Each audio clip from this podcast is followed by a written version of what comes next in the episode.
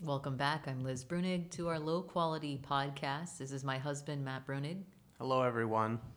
Matt it doesn't soak in pop culture at all. Uh, it's something like a superpower that he has. So, we're doing a short series of podcasts here where I give him articles uh, about politics that are uh, told through the lens of pop culture, and then have Matt kind of try to reverse engineer what those articles of pop culture about. Last time we did Harry Potter, this time we're doing Batman. Uh, and it's a little special because I'm actually a big Batman fan. And uh, Matt has known me for many years, but has managed not to know anything about Batman, right? I mean, I know some things from seeing stuff on TV and whatnot, but I don't know it too well. And so I'm actually I'm a fan of the comic books, and Matt Matt doesn't read comics. I've never read a comic book. Um, I, I don't know, understand why everyone all of a sudden say they read comic books growing up. I never knew anyone reading comic books growing up. Um, you knew me. Yeah, but I mean, even you know, at more normal ages, yeah. ten and twelve and that sort of thing. I didn't know anybody who read comic books, and maybe that was because I was more into other things. But I just never, I never saw a comic book at school. What were you into? You know, I was into sports, I suppose, but you know, I still knew a lot of people. I mean, sort of. I was around a lot of people visually. I could observe them, and I didn't see very many comic books floating around. So even after all the time that we've been together, you've never read one of my Batman comics. No, I don't. I, I you know, I'm not really into the picture books. Okay. So, uh, tell me a little bit about Batman the character, uh, uh, which you have learned. Uh, I sent Matt a couple of articles about politics and Batman. It's hard to find much contemporaneous stuff that's not based on the films. So, really, we're just dealing with what Matt has picked up through osmosis here. Uh, who is Batman, Matt? Batman is a billionaire crime fighter in New York City. He lives, uh, well, I don't know if he lives, but he has a bat cave, and he has an apprentice, Robin, and there is a bat signal that is triggered by the local authorities when a crime is out of control and they need special assistance. He doesn't live in the bat cave. He's not in New York City. I thought he was in New York City. it's Gotham. Well, but it says in the one uh, article you sent me that both Trump and Batman were born in Gotham, which obviously Trump was not born in Gotham. He was born in New York City. So I yeah. presume these are the same thing. Yeah, that's true. So so Batman's like a local god. He really only he he's not a he's not here for the world. Unlike Superman, who kind of uh, does go around the world. Superman's American. I mean, he, he's very attached to America. Batman is really about his his little city state of Gotham. Yeah, most law enforcement is done on a municipal level. So you're viewing you view Batman as a as a law enforcement ordinance, sort of something they can call upon. Yeah, he's sort of the if things get out of control. Mm. I wouldn't say he's an official part of the law enforcement authority, but they kind of, you know, there's a wink wink, you know, when they need help. There's a relationship there. Yeah, you know, it's uh, you allow things to happen sometimes that are unlawful, but the authorities are implicitly approving of them, that sort of thing. Yeah, especially when you're dealing with police, that seems often to be the case. Police, yeah, I mean, you know, they'll allow jaywalking to go by. Um, you know, they might Murder. Go, go soft on people who, yeah, who technically break the law. Um, that sort of thing. Tell me about Batman's motives. Batman, you know, he's he's anti-crime. He's wants to clean up the city. That's true. That's true. His motives. Uh, I mean, yeah, I'd say that's about right. Uh, do you know anything about Robin? This is especially interesting because as a Batman fan, I, I specialize in Robin, and I, I, still think it's. I think you probably know less than the average person about Robin. Robin is an apprentice. He's an intern. He's, intern. you know, he's getting training so that he can be a superhero at some point. Maybe even take over Batman's. You know, Batman's going to retire like everyone. Well, it's very perceptive, and that's that's uh, that's very much rooted in the in a new run, the new Fifty Two. Uh, which you wouldn't know. Uh, do you have any sense of how many Robins? I assume there was just one, Robin. You assume there was just one. That's his name. His name is just Robin. That's his first name. That's right, like in Winnie the Pooh. Like Christopher Robin, that was his last name. Nonetheless. Okay. so Robin is not not his first name. There are several of them. Actually, because they grow up and they move on. One of them dies. Well, it's, it's I would give them different names if You, I you would give them different names. Yeah, I mean, I guess it's like a job title. Yeah, it's a job title. It's a role. It makes sense, I suppose. Yeah. You know, and you, you don't want to use your actual name out there because you're a masked vigilante. So you can't just, you know, I'm Matt. That's true. Yeah, I guess if you need to communicate. Do you have a sense of, of who the city thinks Batman is? You know, he's just a good guy. He's a crime fighter. He cares about keeping this keeping the streets clean. No, but I mean, he has a secret identity, right? Obviously, Batman is not known as the persona. I mean, Bruce people Wayne, must know he's a real person, but he's, they don't know who he is, who and they is don't really. day-to-day life. Yeah, it, they don't really care, probably. You don't think they really care? Who, who cares? This guy. Well, I mean, I know police officers have real lives, and I don't really care what they are. I mean, any more than anyone else. Well, but this is a very special guy. This is a guy, who, you know, who does feats that seem almost superhuman, and Yeah, okay. I mean, there might be some curiosity then. I, I guess that makes sense. do you have a sense of where he gets his money? You know, he's a business person. He's a business person. They said, like, uh, in the article I read, that, um, you know, both titans of finance. So he's a titan of finance. He's a titan of finance. He, he's the CEO of a conglomerate called Wayne Enterprises.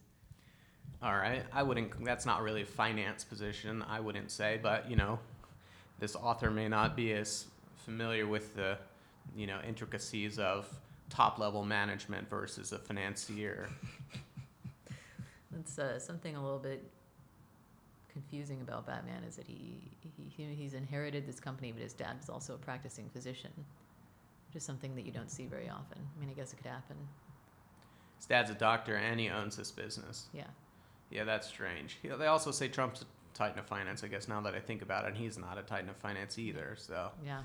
Yeah, that is odd. I, I assume that was probably just a mistake in the books. They just didn't keep it straight. Why would, how could you be a doctor and run a company? Well, they, you know, these these things are written by hundreds of different writers over time.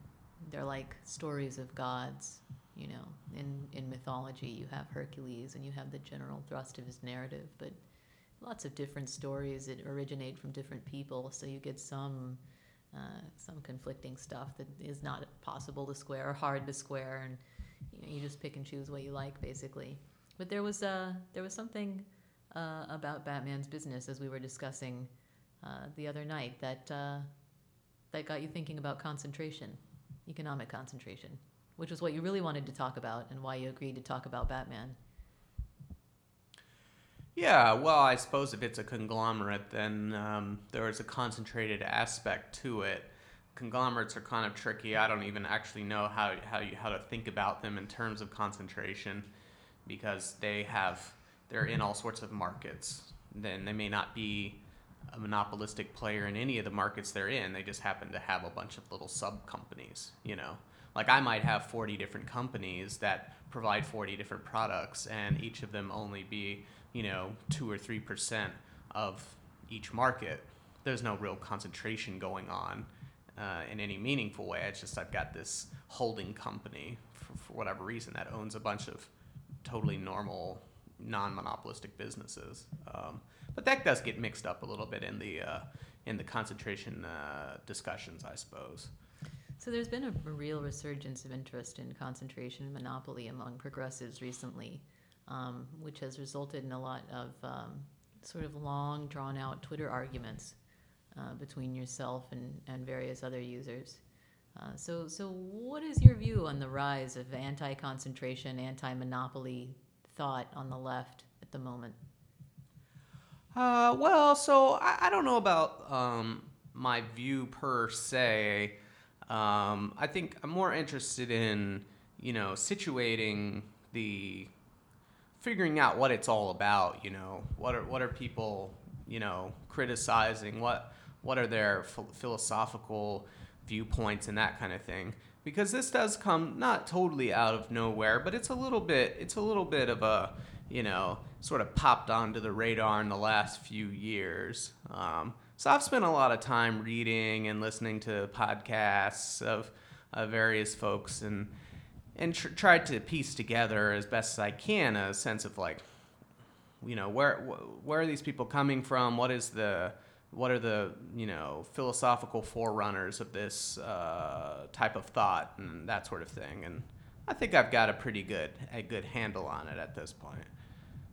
So, what are the philosophical antecedents of anti-monopoly stuff? Yeah, so the first one I would say uh, there's a big emphasis on Jefferson and Thomas Jefferson, that is.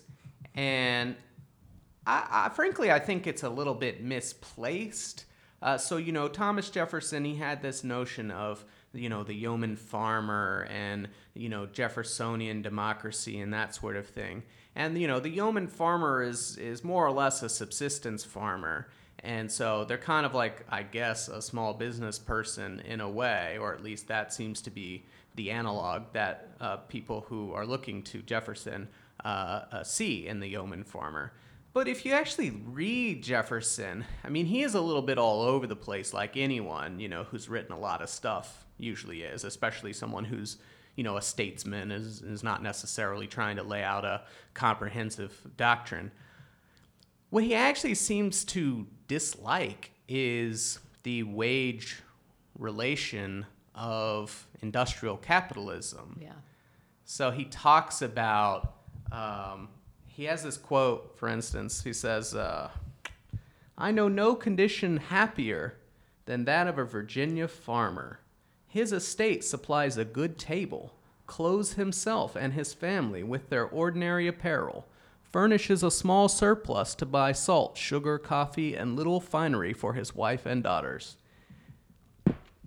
I mean, he's talking about someone who can subsist on their land. That does sound nice. It sounds all right, I suppose, and like, but but that's sort of Jefferson. that's my read on Jefferson. He says this is a very novel country. We have so much land per capita that each person can run a kind of inefficient little freehold and and subsist on it and so they don't have to depend on others. They will still, of course, enter into transactions, but those transactions will be in excess of subsistence.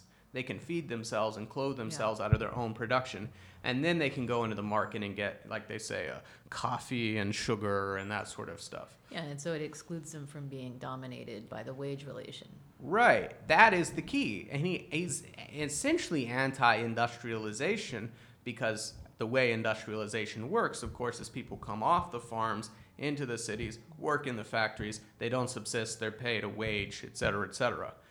And so it is a, it is a, um, it is a pro agriculture kind of perspective, which then makes it very strange when it's like, well, how do I apply Jefferson's view that everyone should be farmers because the wage relation is inherently uh, exploitative and dominating? How do I apply that to a post industrial service economy where 1% of people work on farms?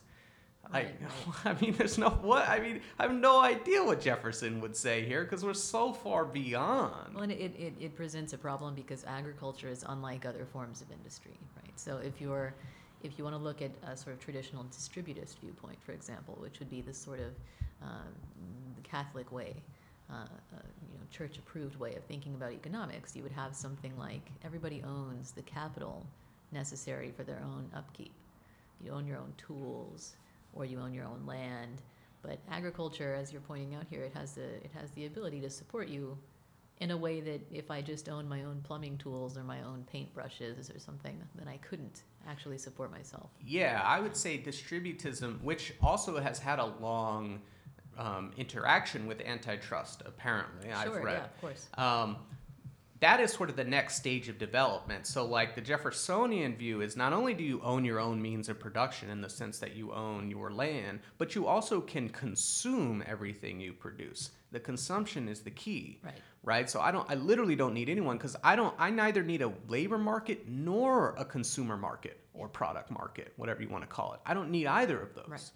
The distributist move says, okay, yeah, we're going to have a product market, mm-hmm. but each player is but we're not going to have a labor market right. more or less right. right so i'll own my own little self-employed you know, little company, and I might be a plumber, I might be a candlestick maker, or whatever, but I have my own tools. And so that still avoids the wage relation, mm-hmm. and it avoids the you know concentration of capital and people being sort of I don't know exploited by that concentration. Uh, but it opens itself up to the consumer market. It opens itself up to the fact that I'm not producing everything I need to to, to Right. live. I'm producing for a market in the hopes that I get enough back that I can go back into that market and get what I need to live. And so a lot of these, uh, a lot of the, both the Jeffersonian ideal, the distributist ideal, they just sort of seem to resemble uh, the structure of economies prior to the rise of industrial capitalism. They're just trying to preserve some of those qualities, you know, after the after the advent of industrial capitalism. Yeah, I would say yeah. They're, they're, uh, that's exactly right. They're they're worried about wage relation. They're worried about capital accumulation. They're worried about those sorts of things. They're worried about markets in a very straightforward sense. The point at which Um, markets started to intervene hugely into people's lives. I mean, Right. Being dependent on the market entirely as opposed to I depend on myself and subsist on what I produce myself, but then there's also this extra market on top of it where I buy things like sugar and coffee, which I don't really need but are nice. Like that next step, that's the one that scares a lot of people. That's the one where Marx gets going and is like, "Oh my god, this is going to be, you know, we're recreating feudalism, et cetera, et cetera." That is inherent in industrial capitalism, not inherent in some companies being big or not. It's the nature of what kind of production is being done and who owns the production, not the size of the firms. Right. And so so to make the distinction clear, you would have what the dislocation effect of capital. You'd have people moving around, uh, leaving their place of birth or whatever to, to move into markets where there are availabilities for them. Uh, even if you had a sort of Jeffersonian or a, or a you know a small business model. So I mean you can't you can't have ten plumbers in one small town right? So if that's what you're apprenticed in and that's what you're doing, you're going to have people leaving the areas where they're born, right? I mean, that was one of the concerns of distributism is that capitalism dislocates. Yes, yes. That's not, I don't think, a specific concern of the concentration types. Though I guess in a way they do talk about regional Right, right. inequality and that sort of thing, which Right. supposes people don't move. Um, Here's what I'm trying to elucidate. You get you to explain is you know what are the big differences uh, between a critique of know, Jeffersonian critique of concentration or the size of firms, which is market concentration, and then a, a critique of capitalism. Yeah, so I think one way to look at it is, um, you know, when we're thinking about on the wage side or the labor side, I should say, what you get from a lot of the anti concentration types on the labor side is this idea that the way that we're going to have freedom is there will be lots of employers. Mm-hmm. And so for in, in that way we've we've preserved freedom because you can choose your employer or move on to an employer. And it is the ability to move between employers that will keep wages up and ensure that you're not abused and that sort of thing. There's a freedom inherent in that sort of movement. Whereas the capitalist critic, which I would include Jefferson and the distributivists in this, would say that's just choosing your master.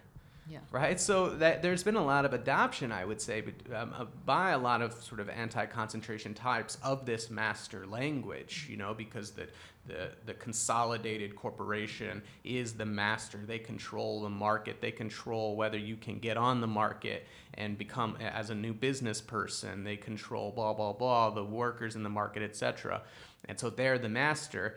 And that the capitalist critique goes one step further and says they're all masters. If we if we all have to sell our labor to to to live, then you know maybe it's relatively better to have m- multiple people that you can sell it to. But ultimately, that's that doesn't free you from the master servant relation. It just gives you more choice of master. So the antitrust sort of Jeffersonian critic says It's the level of power or the fairness by which the firm exerts power that you know is the object of their critique. And then for the anti-capitalist, it's that relationship whatsoever. Yeah, that's a great way to put it, I think. Yeah. A dissipation of master power versus an elimination of master power or an overcoming of master power through, you know, alternative means such as democratic control or that sort of thing. Where, you know, that that I think is sort of where the where the socialist moves when they're not trying to just like reactionarily go backwards, mm-hmm. you know, into more simpler agricultural hunter gathering style that says, no, we want to go forward and overcome this, they tend to move then into, well, we need to collectively control and own, mm-hmm. you know, businesses and companies and that sort of thing. Um, and then the anti concentration types say, no, we just need the power that exists in businesses to be dissipated among many businesses and that'll really that'll kind of get it get the job done. It'll create a situation where businesses uh, compete with one another for labor and and so on and so forth right? I mean isn't that the idea?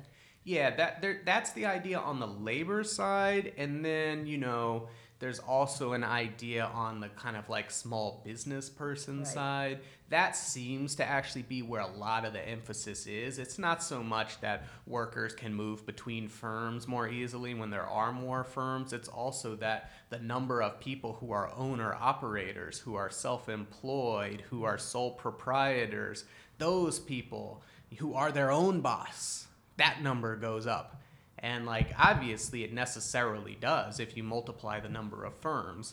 But the relevant question, I would say, from a more left wing perspective, is how high does it go? It goes from, you know, 10% of people in the labor market are self employed or, you know, owner operator type bosses to, you know, at best 15%, 20%. It's still a vast majority of people are having to line up and get a wage, you know.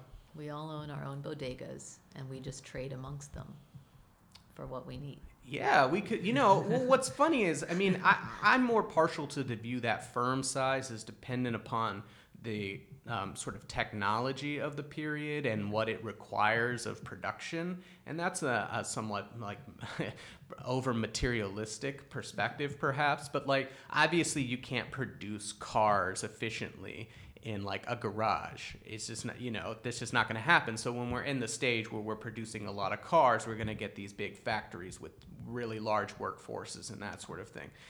And as we move beyond that in our own country, and we've kind of, manufacturing has shifted elsewhere and become much more um, automated and that sort of thing, we are moving into a more service sector. Uh, we've already moved in that direction. And arguably, a service sector might actually be somewhat more amenable to, you know, just kind of solo people out there in the world working without a specific boss. And I would say, in fact, that's basically what the gig economy is. I mean, the platforms that you do your work on maybe have too much power and that sort of thing, but fundamentally you're setting your own hours you're getting paid by the person that rides your car or yeah. whose house you clean and that is enabled by the fact that service work is not capital intensive the technologies don't require a big firm per se to work so we might be able to move in that direction though people have not been very happy with gig work. They say this sucks. I'm dependent on whatever the consumer market is at any given time. I'd much rather have a stable wage like I used to have. That gave me security and knowledge about what my uh, budgets look like. So it seems like basically the antitrust or Jeffersonian approach that we've been talking about, you could place it on the right or the left, essentially. That it, it has a, you can see a libertarian type approach to it, which is about maximizing maximizing, excuse me, freedom. But you can also see a left wing approach that says, oh, yeah, well, we, we do anti concentration stuff uh, because of the power that extremely large firms are able to wield, but we also do welfare and, and other programs like that. Wh- where do you see it falling out at the moment, sort of to the right, to the left, to the center? Uh, yeah, I mean, it is one of those kind of interesting, yeah, transcendent things because on the one hand, you know, people like Hayek will tell you that if the market is going to work, it's magic. There have to be enough buyers and sellers and that sort of thing, uh, you know, in a froth of transactions to actually produce the important allocation information, to produce innovations, and that sort of thing. And that has been a more, you know, traditionally fairly kind of conservative. I don't, you know, Hayek's, you know, a pretty, you know, notably kind of conservative guy. Uh, but then, of course, as you move more towards the center left, the, the focus is uh, on you know uh, undercutting corporate power. These big corporate behemoths they not only exercise power in the markets, but presumably exercise outside power in politics. If we just just cut them down, then then each given firm will have less strength, and that's important for a kind of uh, progressive politics and that sort of thing. So you know, there's a, a, a, nice marriage there potentially between a kind of center left and center right um, agenda. Do you think there's a place in the kind of left politics that you prefer for antitrust, at least on the level of uh, political influence? I think it's there. I mean, it's it's one of those things where you know, you have your ideal society, and your ideal society, you may not even care all that much about particular things, but we don't live in an ideal world, and so sometimes you have to think about, well, what's the second best, or third best, or fourth best, or whatever. And so I think you can make the case that, well, you know, a kind of fourth, fifth best, you know, approach is let's thin out the size of companies and then that'll you know improve the bargaining positions of various people and and maybe reduce the political strength and that sort of thing. I mean i could see that playing out. I would say broadly speaking you know from my perspective firm size is not is just something i don't care all that much about. If you can make the case you know that well, empirically, we know if the firms were a little bit smaller or something like that, there will be big benefits from it. Then, okay, let's do it. But it's not a principled position. You know what I mean? If you could also prove that having really big companies was going to be good for things that I care about, then I'd also be fine with that. Uh, you know. Um, and funnily, you know, one of the one of the the figures that that this sort of grouping has um, um, started to kind of orient themselves around uh, after kind of shifting away from Jefferson is Brandeis. And, and, and when Brandeis writes about monopoly and company size, he actually does say things like, uh, you know, uh, it's not always true, of course, that as a company gets bigger, it gets more efficient. It's generally true as a company gets bigger, it gets more efficient, but all companies are going to reach a tipping point where more size makes them less efficient. And that tipping point might differ from market to market, but, you know, there is some line that has to be drawn that you, you would try to suss out kind of situationally and that sort of thing. Um, but that means sort of again, this figure is not like fundamentally pro small business in the way that a lot of advocates are. He's just, you know, pro keeping things, you know, at a nice medium, uh, you know, Goldilocks uh, spot. Something that you bring up is important in that in, in people reason about their politics in an interesting way. And one way that people reason about their politics is they imagine the world they'd like to see and then they think about what kind of processes would have to take place within society as we know it to get us to the world we'd like to see. And so for some people, clearly small businesses, they have an emotional place for them. They they mean Main Street, they mean mom and pop shops, they mean close-knit communities, they mean people with, you know, control over their lives.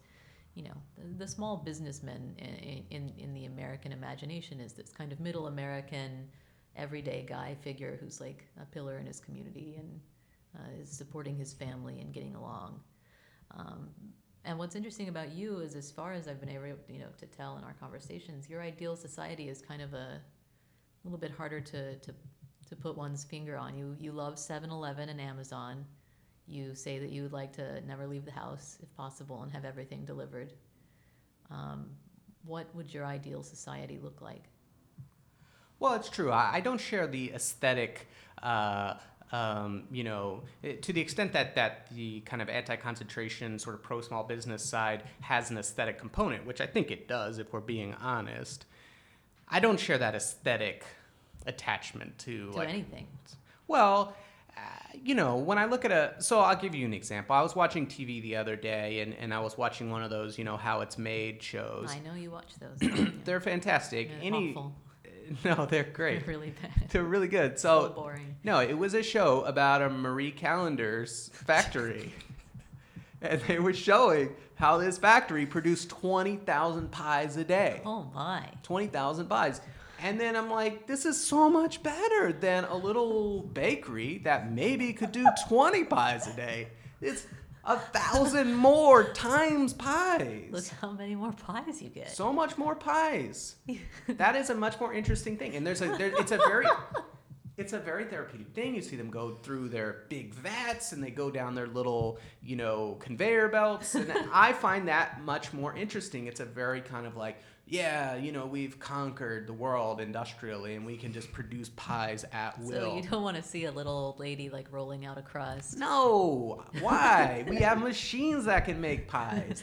That is my preference. I understand other people do not share in that, and I'm, I don't try to like beat people over the head with it. But if we're, that's just my view. I like these big, you know, production facilities that put out. It's just impressive. If, if the world, if the world were like you wanted it, you could just watch all kinds of factories all day do interesting things. Not exclusively that, but one channel dedicated to you know going to production facilities and showing you how stuff's made. I mean, uh, that's you know there are a lot of shows like that. I'm not the only one who obviously finds that interesting. What's your so. favorite one you've ever watched on how it's made? Um, oh, that's a great question. Um, you know, I don't know. I don't really have a preference, I guess, per se. You know, they're all good. Um, they're all good, really. yeah, Yeah. yeah. I wish I had a better answer to that, but Did and you watched a series, if I recall correctly, on how things are transported? there was a great series on PBS which was led by one of the winners of Survivor. Which is its own kind yeah. of. I don't really know. He was a great presenter, though. I mean, as strange as it is that he Oh, went from one to the other. Experience And and his whole thing, yeah, he just was like, let me do the big systems of America. Mm-hmm. How does transportation work? And it's like it's the greatest like aggregate level. We had this big country and they use these big maps of the country and they're like, all right, we got 330 million people. They got to get to where they're going today. How do they do it? Let's look at the school buses. Let's look at the traffics. Let's look at the trains. Let's look at how they all get around. And but from an aggregate perspective, not just like here's one guy and his commute, but like let's look at it all and see how these systems go. And then they had the same thing for food and like, you know, how does how all do get all those pies everywhere? yeah, no, they did. They had a domino. They had a Domino's little thing, and they're like, let's track the Domino supply chain. And they would come, you know, here are the farms, and the farms come in, and then they had all these maps with all these lines and everything, like boom, boom, boom, and then it gets delivered to your house with a bike in New York City or whatever. And yeah, I think that's those big systems are much more interesting to me than like a little production, you know, a farmer's market or something like that. You also, uh, so so so, in your ideal society, and you hate sitting in restaurants. Would uh, I mean, would every restaurant just be a 7-Eleven? Would it?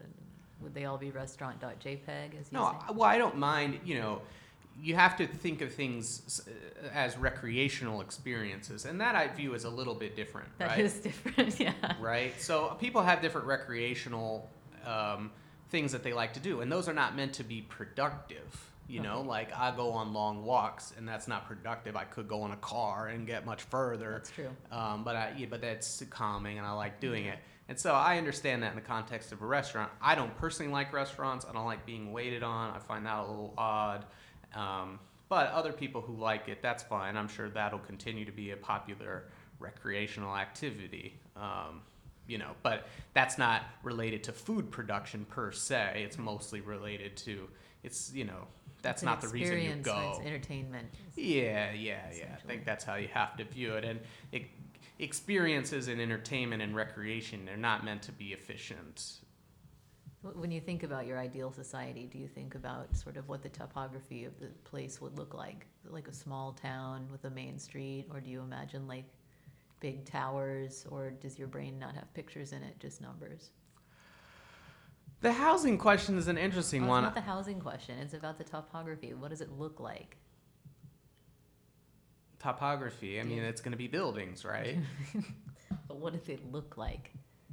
Is it is it a warm? There's a diversity of, of places you can live. You can live in these big tower clay, you know, clad Is it is it like a warm little town with little blocks and maple trees and a couple of churches and little neighborhood streets, or is there literally nothing like that in your mind? There's just there's just efficient ways of running things. No, I mean for other people. You know, there's you know, what would I like to do mostly? You know, I probably would like to live out in a rural place, you know, mostly by myself. Which is weird because that's not an efficient way to live per se. That's why it's weird. well, weird relative to my other views, but I also yeah, am yeah. fine. I mean, Yeah. you know, with the internet, every place is pretty much the same for me at this point because I'm just online all the time, so Okay. it doesn't really matter as long as there's Wi-Fi. and a 7-Eleven. And a se- you know, I mean, I like 7-Eleven. I think it's a good establishment, but fundamentally, the stuff in the 7-Eleven you can get at other places as well. It's just I like the standard, you know, presentation of them. They do have some, you know, unique offerings, but you know, I just it's nice, it's clean, uh, uh, you know, very standard. You know what you're gonna get.